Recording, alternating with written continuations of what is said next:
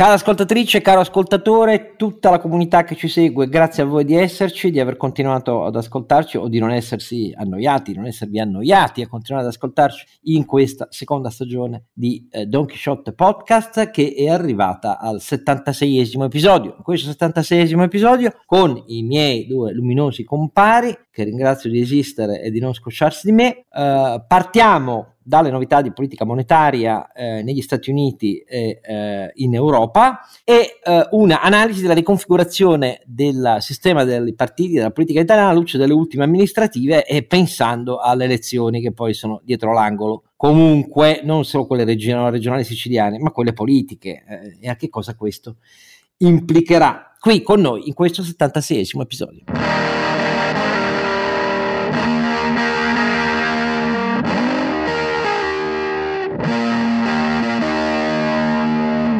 Oscar Giannino, sempre lui ambisce a essere il vostro umilissimo Don Chisciotte sconfitto ma idealista che non cambia idea, eh, anche se la realtà non gli dà ragione, però eh, la tenacia dell'idealismo eh, ha fatto fare grandi passi eh, in avanti l'umanità, poi ci sono degli idealisti marci nel cervello eh, che hanno anche regalato alla storia eh, bagni di sangue, quindi si tratta di essere idealisti ma contemporaneamente non pazzi. Ma insieme a lui, e ciò per cui vale la pena ascoltare Don Quixote Podcast, sono i suoi due compari, innanzitutto il nostro Sancio Panza. Luminis- luminosissimi, riflettenti compari.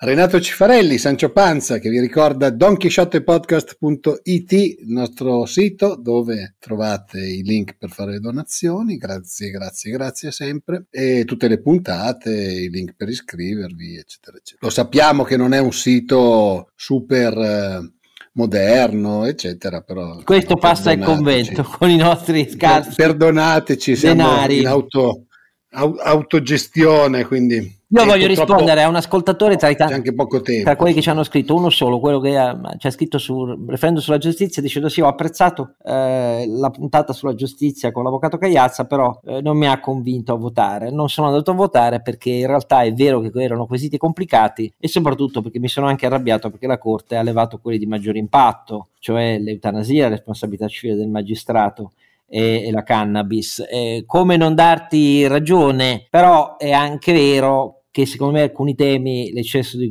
di misure cautelari eh, nella nostra giustizia e la non separazione delle carriere, dopo 30 anni dovrebbero apparire un po' agli occhi di tutti, non solo agli operatori del diritto, come, come vere anomalie del nostro paese. E invece gli italiani hanno deciso di fottersene, hanno dato la delega in bianco. Ah, io su questo non cambio idea, è un errore dare la delega in bianco a chi da 30 anni ha peggiorato la situazione e non l'ha migliorata neanche il caso Palamara, lo scandalo del CSM delle correnti ha spostato di una virgola al tutto, i magistrati saranno felici con le loro correnti, ma secondo me è una, è una grave sconfitta. Poi, oltre a Sancio Panza, il nostro Ronzinante. Carlo Alberto Carnevale Maffè, che ricorda invece a tutti voi che non è che siamo qui a fare le battaglie contro i mulini a vento nel senso di energia eolica, eh, vorrei precisare che qui lo girano voci, no? Eh, e neanche il ronzinante che incarno io eh, è contrario in sé al, al riutilizzo dei, eh, dei, residui agricoli per il biogas. Cioè in generale noi siamo abbastanza ecologici, poi devo dire la verità. Quindi, ci mancherebbe ecco. altro, ci mancherebbe altro. Hai fatto bene a dirlo. Ci proviamo. Ci proviamo, esatto. Ehm, allora signori, eh, la Fed ha fatto una colossale ammissione di colpa eh, con l'aumento eh, di 75 punti base del tasso di interesse e con l'obiettivo di raggiungere un tasso di interesse del 3,2% in questo 2022, che significa aumenti di 50 punti base in ognuna delle sei riunioni ordinarie che dovrà fare nella seconda parte di questo 2022, perché parlo di una colossale missione di colpa? Perché è la colossale missione di colpa del fatto che le guidelines che la Fed si era data nel 2021 eh, e che erano state salutate da tanti economisti come eh, una grande novità positiva, in, in, in sigla mh, veniva definita questa nuova guideline eh, FATE, F-A-I-T, e cioè che cos'è? È l'aggiustamento a flessibile, la prima lettera, uh, dell'inflation targeting. Questo aggiustamento flessibile ha fatto scrivere a molti economisti e osservatori che eh, finalmente c'era uno strumento orientativo della politica monetaria che non era, come sa bene chi conosce lo statuto della Fed, diverso da quello della Banca Centrale Europea, solo ancorato a, mh, alla crescita dell'economia e al numero di occupati totali, tanto da non far riscaldare troppo l'inflazione, ma che eh, si dava anche una bussola eh, riguardo non solo a queste grandezze che sono eminentemente di economia reale, ma anche al fenomeno monetario dell'inflazione dei prezzi. Peccato che l'applicazione pratica data nel 2021 a queste nuove guidelines sia stata totalmente fallimentare, cioè di corta visione e non di forward looking, come si suol dire. L'effetto è stato perdere il controllo perdere le redini degli strumenti di politica monetaria rispetto a un andamento guidato dalla domanda negli Stati Uniti dell'inflazione così rilevante, visto che stiamo ad andamenti che trovano precedenti solo 40 anni fa, e adesso si torna agli strumenti tradizionali. Quindi un bagno di umiltà, ecco per così dire, obbligato, perché oramai lo avevamo già detto, nel dibattito pubblico americano la Fed era stata travolta non solo dai monetaristi, non keynesiani, eccetera, ma da tutti, perché il fenomeno ha acquisito negli Stati Uniti andamenti tali da impattare e come sulla vita di milioni e milioni e milioni di americani, nonché sui costi delle imprese e così via. Questo è ciò che è avvenuto negli Stati Uniti. Dall'altra parte, una riunione di emergenza del board della Banca Centrale Europea dopo l'ultima riunione ordinaria che abbiamo già commentato per gli errori della Lagarde, che non ha parlato con chiarezza, ha dovuto correggersi a proposito della necessità di uno strumento comunque, anche se si inizia a ritoccare i tassi dell'interesse e finiscono gli acquisti dei titoli, sia pur non liquidandoli ma tenendoseli in pancia, ma di uno strumento capace di evitare la frammentazione con parole molto chiare sul fatto che la frammentazione va assolutamente evitata perché se avviene la frammentazione, cioè lo spread, eh, significa fratturare l'efficacia dei segnali e dell'applicazione della politica monetaria nell'euroarea. Ecco, oggi riunione di emergenza esattamente per parlare di questo, Eppure la riunione finisce con l'indicazione che la questione è molto importante e quindi se ne occuperà una commissione di tecnici. Se posso dire la mia, altro segnale di gravissima incertezza. Primo, perché come è evidente c'è stato un annuncio ma non si ha bene chiaro in testa cosa fare. Secondo, perché il meccanismo della riunione straordinaria che non assume decisioni scatena le pressioni dei governi e quindi ci va di mezzo anche l'indipendenza e l'autonomia della Banca Centrale Europea. Negli Stati Uniti c'è stato evidentemente un problema di manico perché Jeremy Powell esce con eh, gravi schizzi di fango sulla sua credibilità, ma diciamo alla BCE il problema è lungi dall'essere risolto. Ecco. Bisogna usare parole chiare non perché non si ami la funzione autonoma e indipendente della Banca Centrale Europea, ma perché essendo qui l'inflazione, ve l'abbiamo già spiegato, completamente diversa da quella americana, ciò malgrado i fenomeni che sono in corso sono qui per restare, non se ne vanno in poche settimane. La conferma è che ogni qualvolta il prezzo del gas tende a riscendere verso la soglia, diciamo così, degli 80 euro a megawattora, non certo ai 19-20 a cui stava due anni fa, Putin raziona eh, le quantità di gas offerte a questo o quel paese dell'Unione Europea, è, è capitato anche all'Italia un meno 15% in un giorno, e l'effetto che si prefigge lo ottiene puntualmente, cioè quello di far risalire il prezzo del gas verso i 100 euro a megawattora. Quindi, come si vede, Putin sa come giostrare per ottenere la conferma dei suoi profitti di guerra e per farceli pagare a noi le spese di guerra, ma sta realizzando multipli di incassi rispetto a quanto spende nella sua tragica guerra di stragi in, eh, in Ucraina. Ecco, eh, io mi fermo qua perché eh, finché non si capiremo bene in che cosa consiste il meccanismo antiframmentazione, eh, è molto difficile dare un giudizio, almeno per me.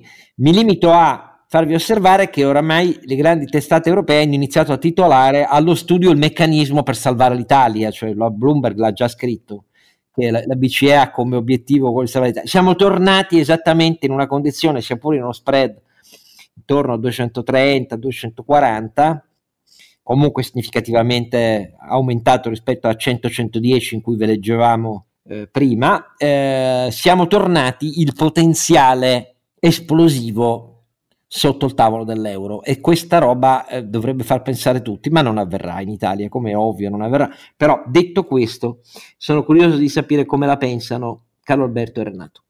Ma Oscar, se vuoi comincio io a ricordare che la BCE meglio, meglio. Nella, nella riunione d'emergenza ha dimostrato che ha rinunciato evidentemente a guidare i mercati e ha accettato di farsi guidare dai mercati. E questo già solo questo voglio dire. Rispetto ai, al whatever it takes di Draghi siamo a 180 gradi di, eh, di, di, di virata no? eh, al di là della componente tecnica proprio sintesi politica è questa. Eh, e questo è grave per l'unica istituzione europea diciamo, con poteri anche forse eccessivi per carenza di poteri adeguati, di contropoteri o di checks and balance sul lato fiscale e sul lato, se vuoi, istituzionale.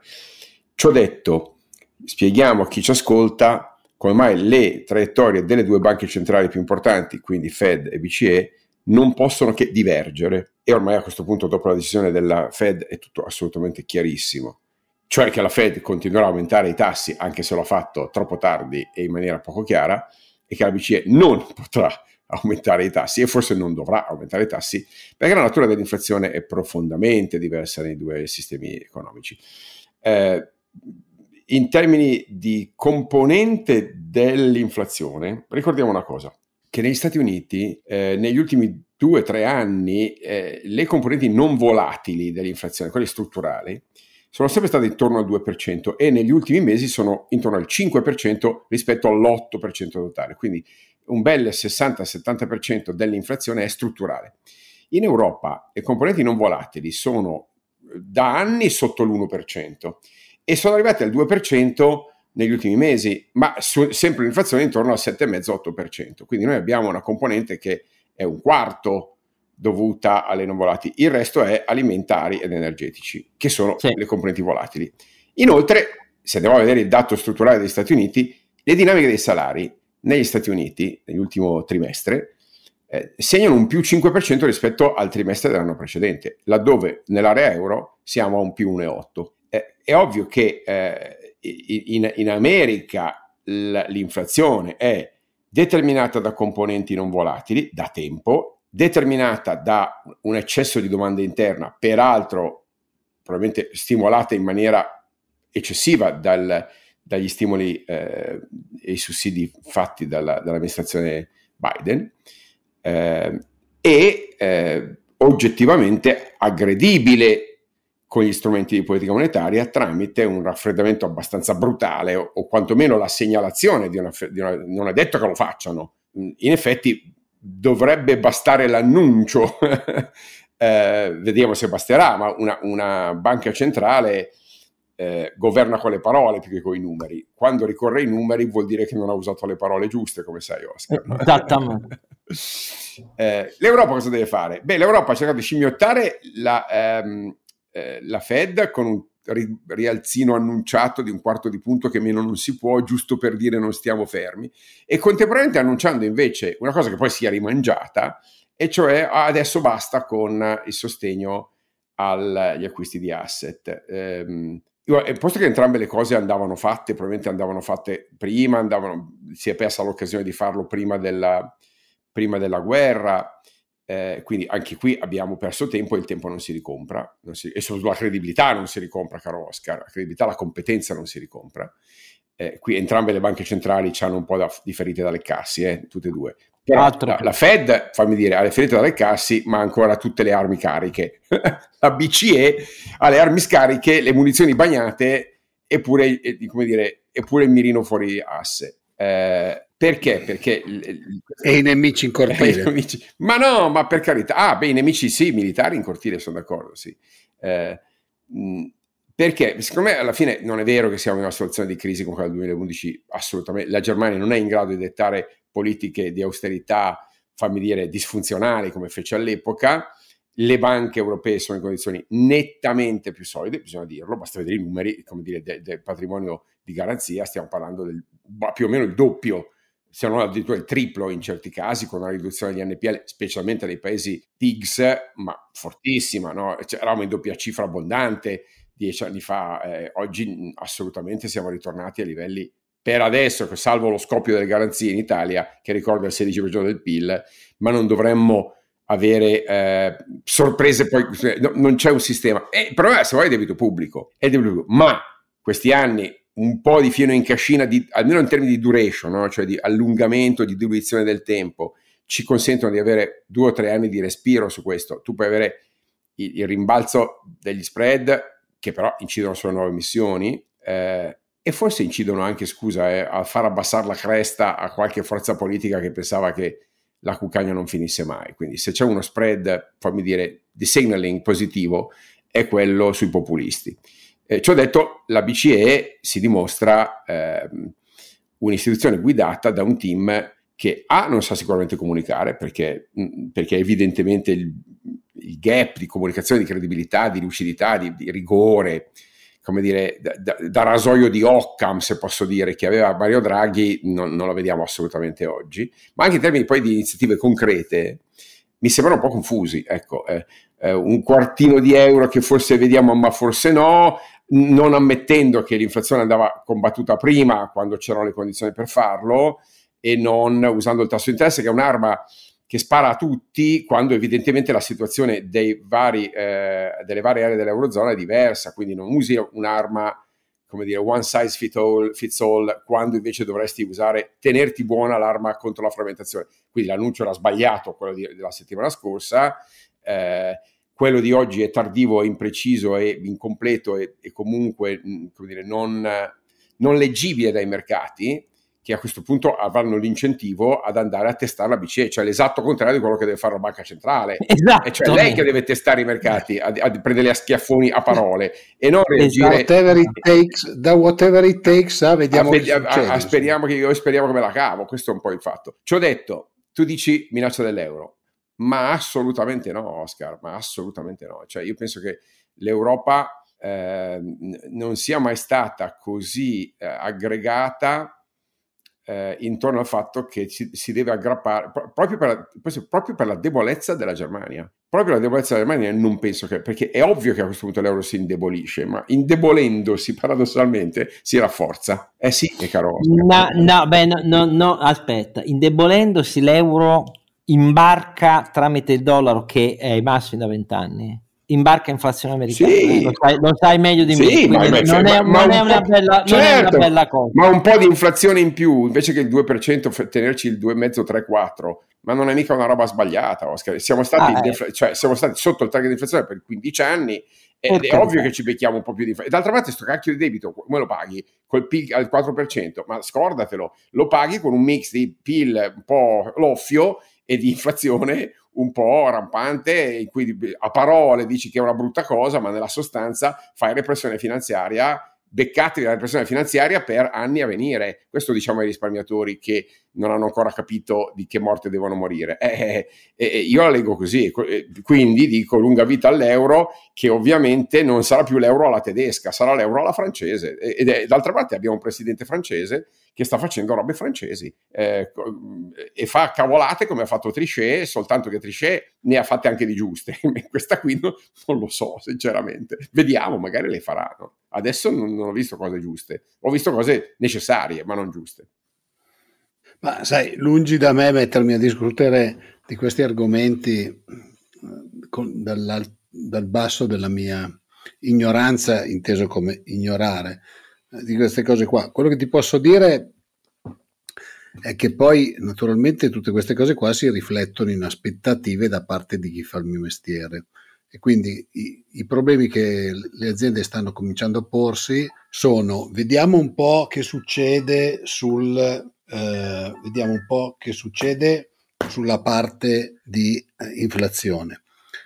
Vediamo un po' che succede sulla parte delle materie prime che se si fermano, scendono, risalgono, eccetera.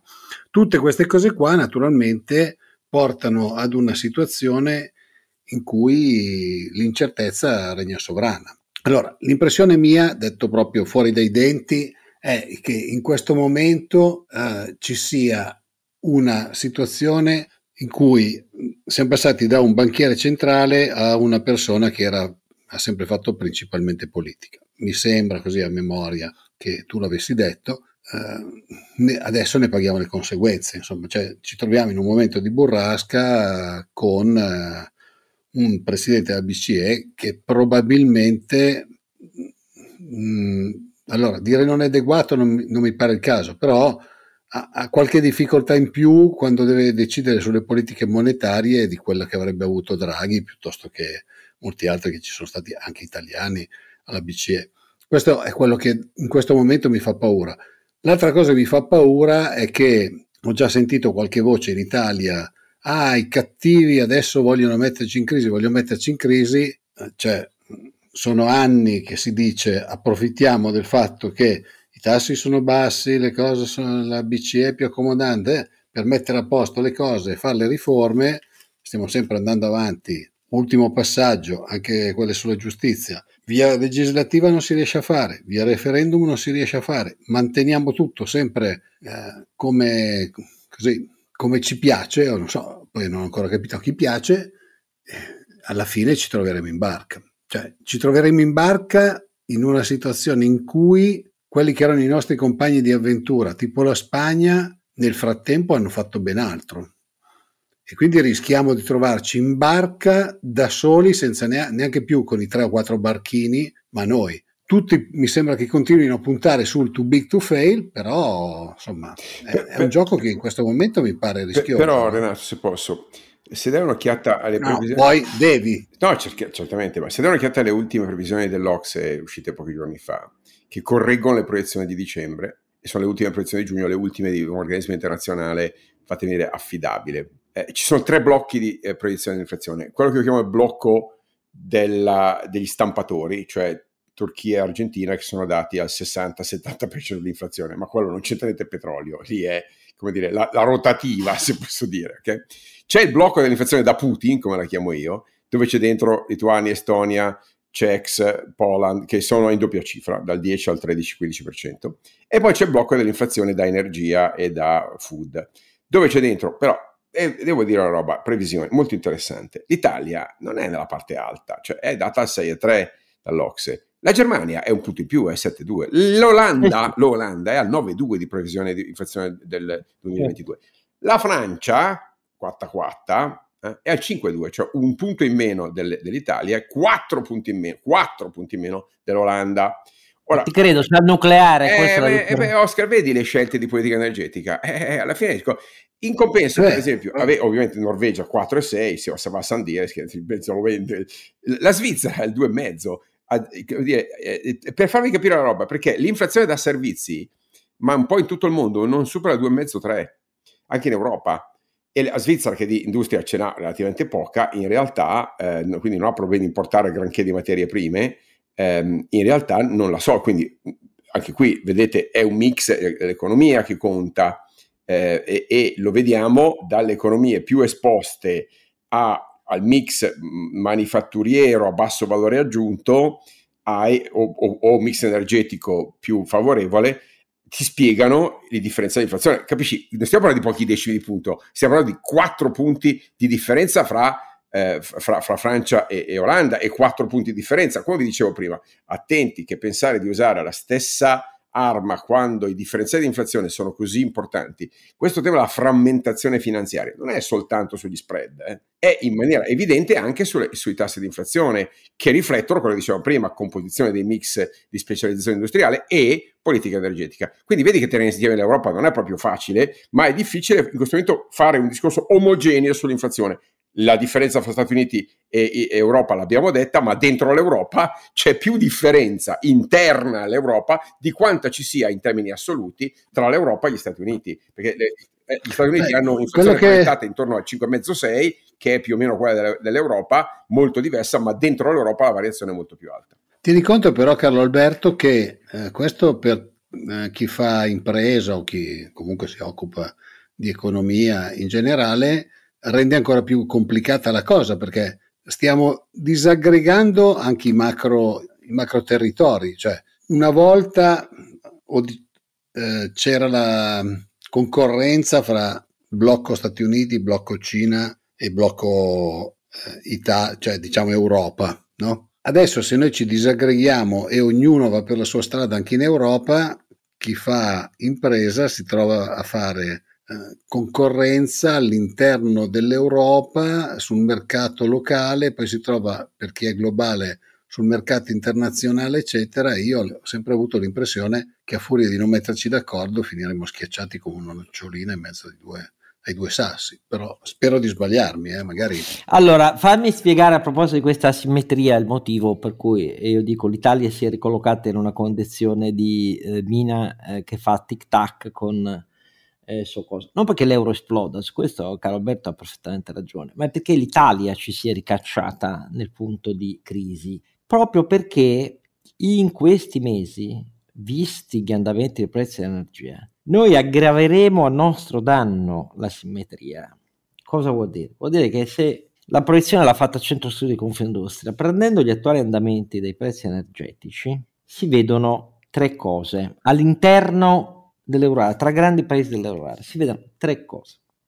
Primo, l'Italia è quella in cui ehm, l'aggravio della bolletta complessiva per l'economia italiana è significativamente grave. In termini quantitativi non è più grave di quello tedesco, ma rispetto al nostro PIL sì, perché eh, per l'aggravio di bolletta si, si continua facendo una media e una mediana delle oscillazioni degli ultimi due mesi, la media e la mediana delle oscillazioni e non la media e la mediana dei prezzi, significa che c'è un aggravio di bolletta energetica tra i 5,7 e 6,8 miliardi per l'economia italiana su base mensile ogni mese, questo per essere chiaro, cioè rispetto al pre-invasione. Poi, se andiamo a vedere ehm, nella, il totale dei costi di produzione, per l'economia italiana si stima che l'aggravio possa raggiungere l'8,8% nel 2022.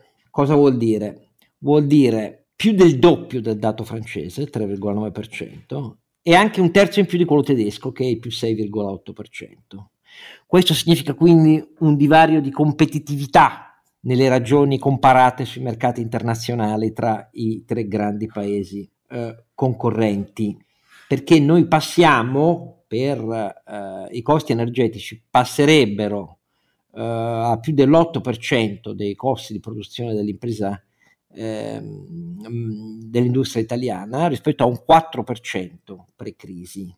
Quello, nel caso tedesco si passerebbe dal 4% come in loco al 7,2%, i francesi sono dal 3,9 al 4,8%. Questa prima fotografia di tre dinamiche così asimmetriche, totale dell'economia italiana, industria, costi di produzione, industria aggravi eh, del totale del costo energetico sul costo di produzione, significa un'economia che perde competitività e la perde soprattutto in termini comparati sull'export. Ma attenzione, a questo si somma il fatto, nel caso italiano, che la struttura degli interventi adottati dal governo per pressione della maggioranza, bonus a tempo sul sostegno alle famiglie e ai consumatori, quelli andranno finanziati su base bimensile, trimestrale, eccetera, eccetera.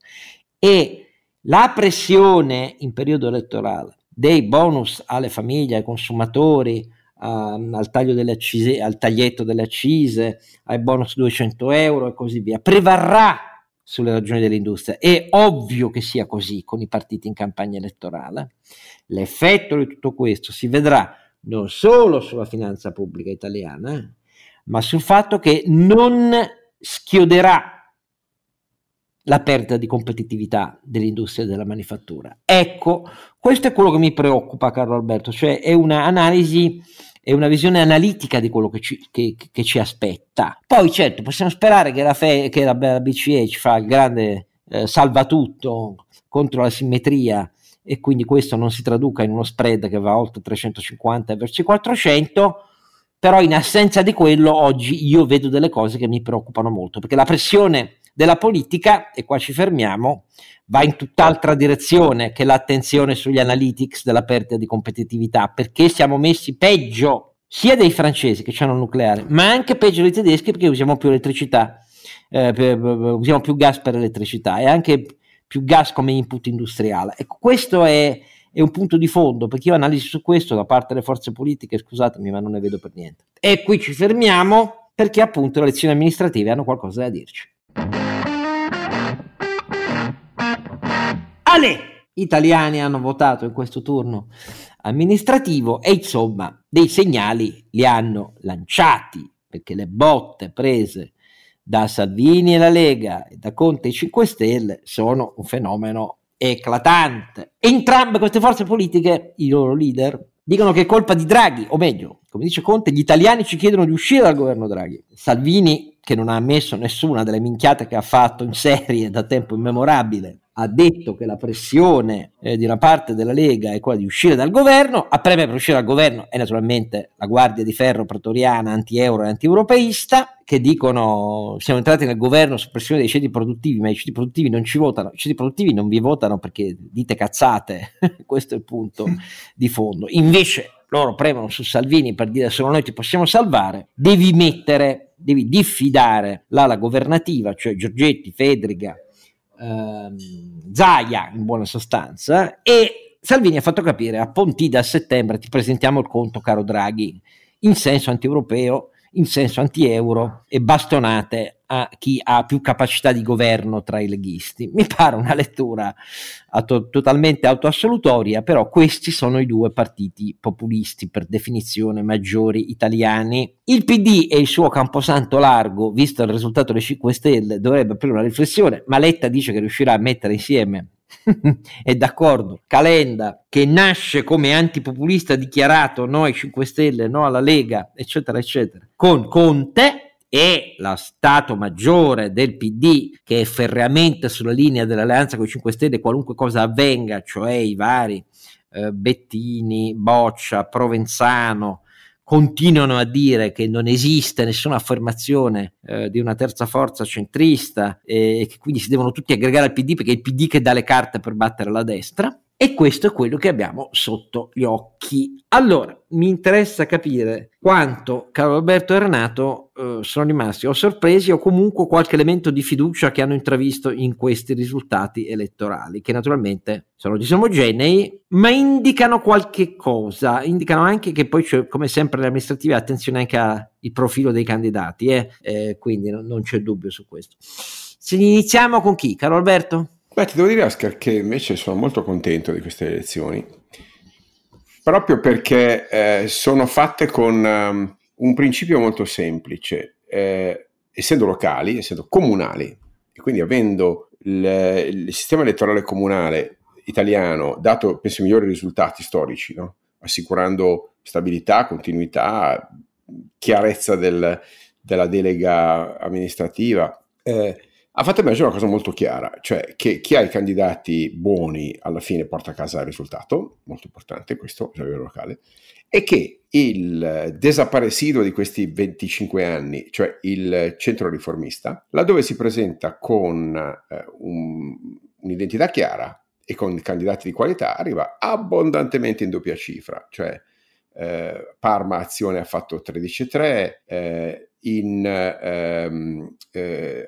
a Catanzaro eh, ha fatto, eh, ha fatto cambiare il, il risultato del, del, del centrodestra, arrivando a 43. Il, eh, Azione a, a, Genova e Italia Viva hanno appoggiato Bucci nel centrodestra e sono arrivati al 55, quindi primo turno. Eh, a Palermo Azione più Europa sono a 14 e 22. Insomma, sono numeri di doppia cifra.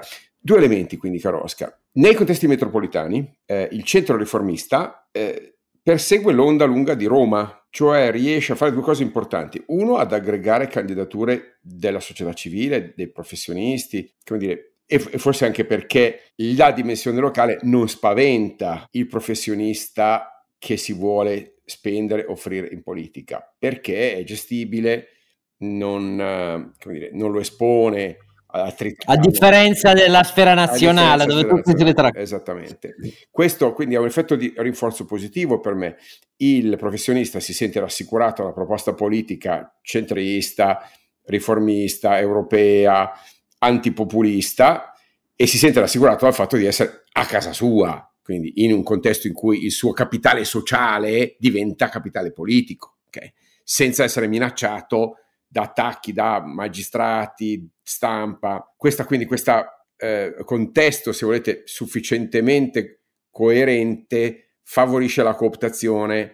Invece a livello nazionale abbiamo visto con il Movimento 5 Stelle in piena selezione avversa, cioè espelle i migliori e attrae gli avanzi di magazzino, gli scappati di casa. L'altro elemento è che ehm, nonostante una legge elettorale, quella comunale, fortemente polarizzante, eh, il centro riesce a o, a, essere determinante, laddove si allea con un, dire, uno dei due poli, ma ovviamente con, una, con, un'agenda e con un candidato fortemente centrista, o, a, o, comunque quando è da solo arrivare abbondantemente in doppia cifra. Ricordo, caro Oscar, che la doppia cifra per un centro riformista non la vediamo da boh, ero bambino forse, ok? Um, poi uno può dire tutto quello che vuole del carattere di Carlo Calenda, della, della, del fatto che Italia, Italia, Viva è ancora Renzi dipendente e non, ha, non, è ancora riuscita invece a esprimere una eh, classe dirigente autonoma dal renzismo, ma,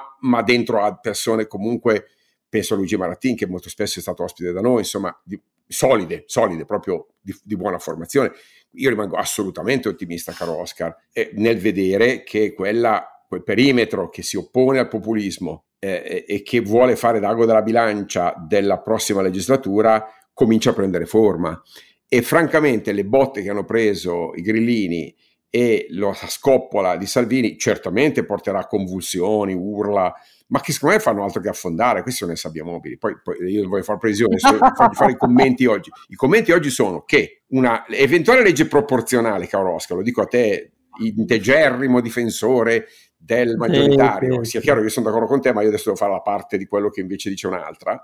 Eh, io sarei felicissimo di avere una bella legge modello 1948, 1948 proporzionale pura, sì, con una soglia 5%. Eh. Tanto a questo punto non mi interessa, perché ovviamente l'area centrista è nettamente, so- è, è, è in doppia cifra, almeno a livello di aree metropolitane, poi, come dire, in campagna è tutto da vedere, però un, una soglia del 5 n- non scandalizza nessuno a questo punto. Eh, quindi un modello tedesco, fatemi dire, che eh, ci consenta di avere le mani libere e di fondamentalmente promettere all'Europa, ai mercati e ai nostri figli che l'esperienza del bipopulismo di questa legislatura scellerata e da dimenticare non verrà ripetuta l'anno prossimo. Scar- scarrocceremo, andremo avanti a, a tre passi avanti, due indietro, ma io vedo un'Italia, la solita Italia, eh, più stabile, ma non perché emerga una chiara leadership politica, l'esatto contrario,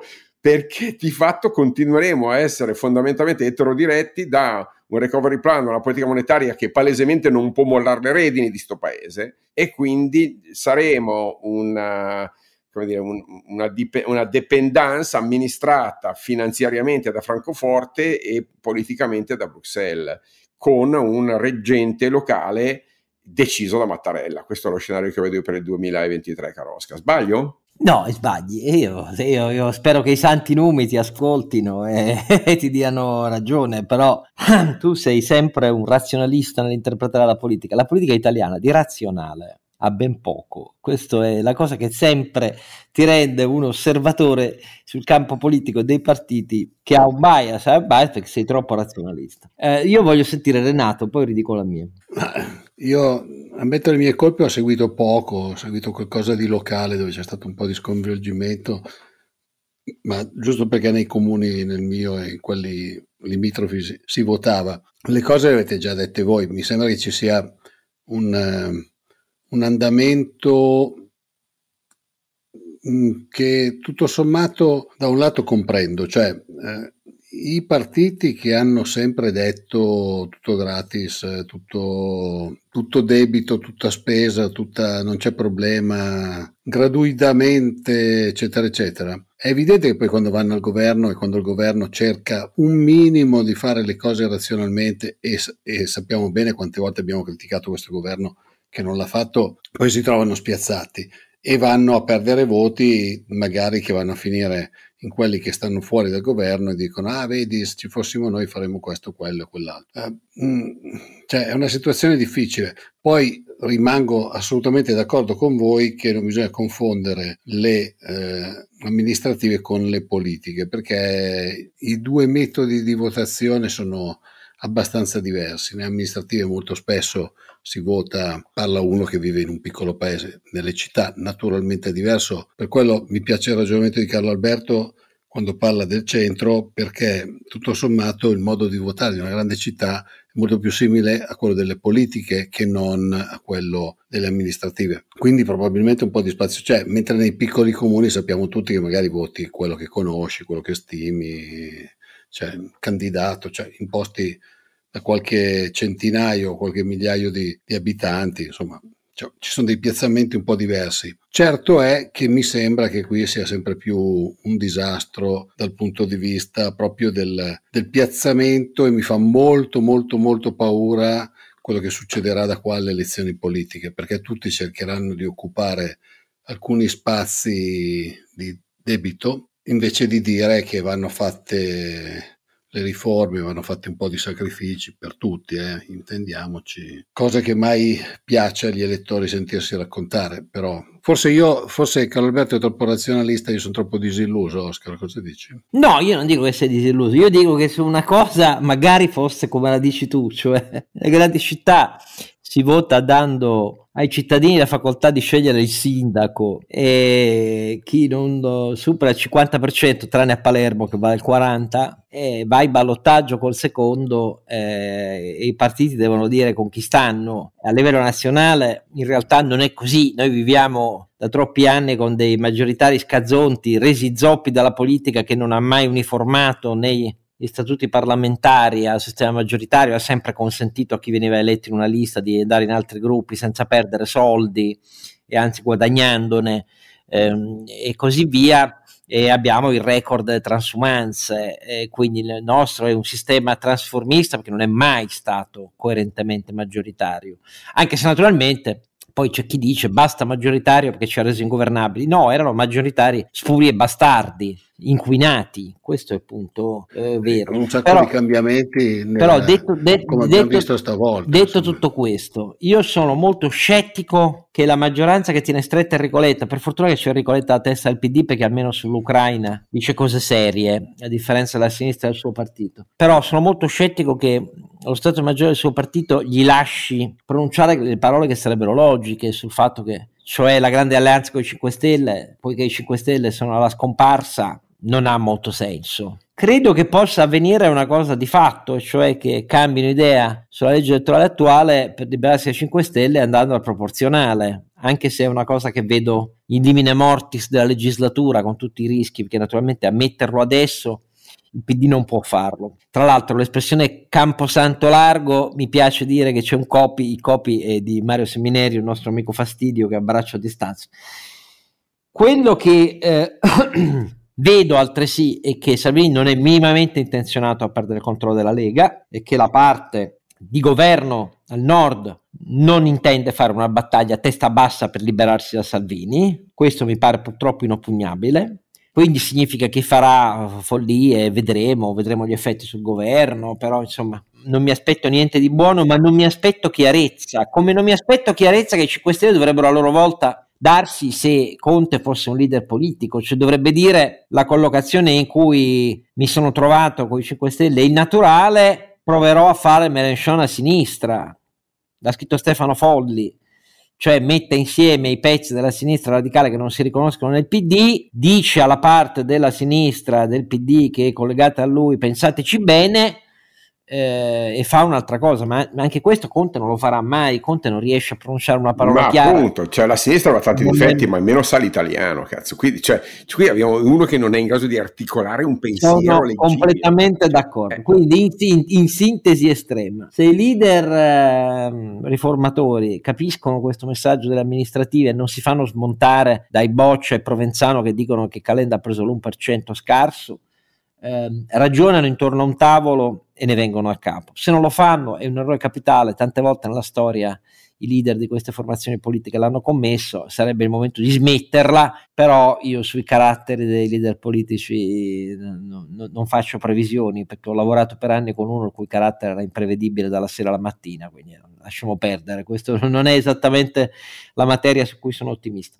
Però quello è un dato di fatto. Il secondo dato di fatto è che l'Italia uscirà da questa legislatura con un passo di crescita interrotta e con competitività peggiorata al di là di ogni aspettativa che invece era trionfante all'inizio dell'anno e quindi ci sarebbe bisogno di un governo dopo Draghi, diciamo così, di persone serie che sapessero di che cosa si parla ma queste sono solo aspettative. Razionalmente il problema che però nessuno di noi è in grado di poter prevedere è come reagiscono gli italiani, perché io temo che milioni di italiani che se la passeranno peggio reagiscono come sappiamo e l'abbiamo visto tante volte in questi anni, cioè premiando chi racconta le promesse più realizzabili. Questo è già avvenuto, è, è la storia da Berlusconi in poi in questo paese, quindi eh, ci vuole un'erculea fiducia nel buon senso degli italiani per aver appreso che i leader a cui hanno dato percentuali strepitosamente elevata e il cui tempo di durata in quelle percentuali è sempre più limitato nel tempo, perché questa è la storia da Renzi a oggi, li renda capaci di questo. No, non so, Oscar, scusami, ma serve un'offerta politica per intercettare quella potenziale domanda. Oggi non c'è più il tempo fisico per mettere insieme un'offerta politica che si presenta alle elezioni, nel senso che a parte le, le, le, i colpi di testa di Salvini, che però ormai come spara salve, l'unico populismo che può portare a casa qualcosa è quello della, della Meloni, però è troppo è troppo tagliato fuori, cioè non, nonostante i tentativi di rientrare dentro col suo atlantismo, non mi sembra che, che possa... Non lo so, no, no, no, I 5 Stelle non hanno più nulla da dire sul populismo, cosa che facciano? E, e, il PD in mano a un Letta certamente non si fa trascinare su quella strada lì, lo farà, vai, sì, cioè, appunto, darà, darà contentini alla sua ala massimalista. Mm, Forza Italia non è in grado di dare nulla, al contrario, secondo me, emerge una domanda di stabilità e di... Cioè, tu dici sì, la, come dire, i, gli italiani voterebbero volentieri un altro Salvini, un altro Grillo, ma non c'è. E quindi que- il vantaggio, secondo me, l'anno prossimo è che l'offerta populista non fa in tempo a formarsi, a parte la. Allora, auguriamoci che Carlo Alberto abbia ragione. Questa è la mia conclusione. Eh, io sono più pessimista, ma io mi auguro che abbia davvero ragione lui e che i leader riformatori capiscano che è il momento di mettersi nel cassetto eh, il loro ego. Però io mi auguro che abbia ragione. Il cassetto non ci sta, diciamo nel container da 40 piedi. nel Teu, mettetela nel Teu, esattamente. Allora, appuntamento al 77 episodio che è molto caro, per ragioni che adesso vi spiega lui, al nostro eh, Sancio Panza, perché ti è caro il numero 77? No, no, no, io... non dire no! La smorfia, era, lo dicevo ridendo, visto che l'altra volta avevi fatto le battute sul 69, stavolta è le gambe della ah, donna. inguaribile, sei inguaribile, va bene. Vabbè, ognuno ha i suoi difetti, dai, noi boomer siamo così. Va bene, allora, al 77 episodio, intrecciando le dita e pregando tutti i santi numi laici che ascoltino Carlo Alberto. Punto. Improbabile, ma come dire, oremus fratres. Ecco, Remus Frates. D'accordo, 77. Non perdetevi il 77, mi raccomando.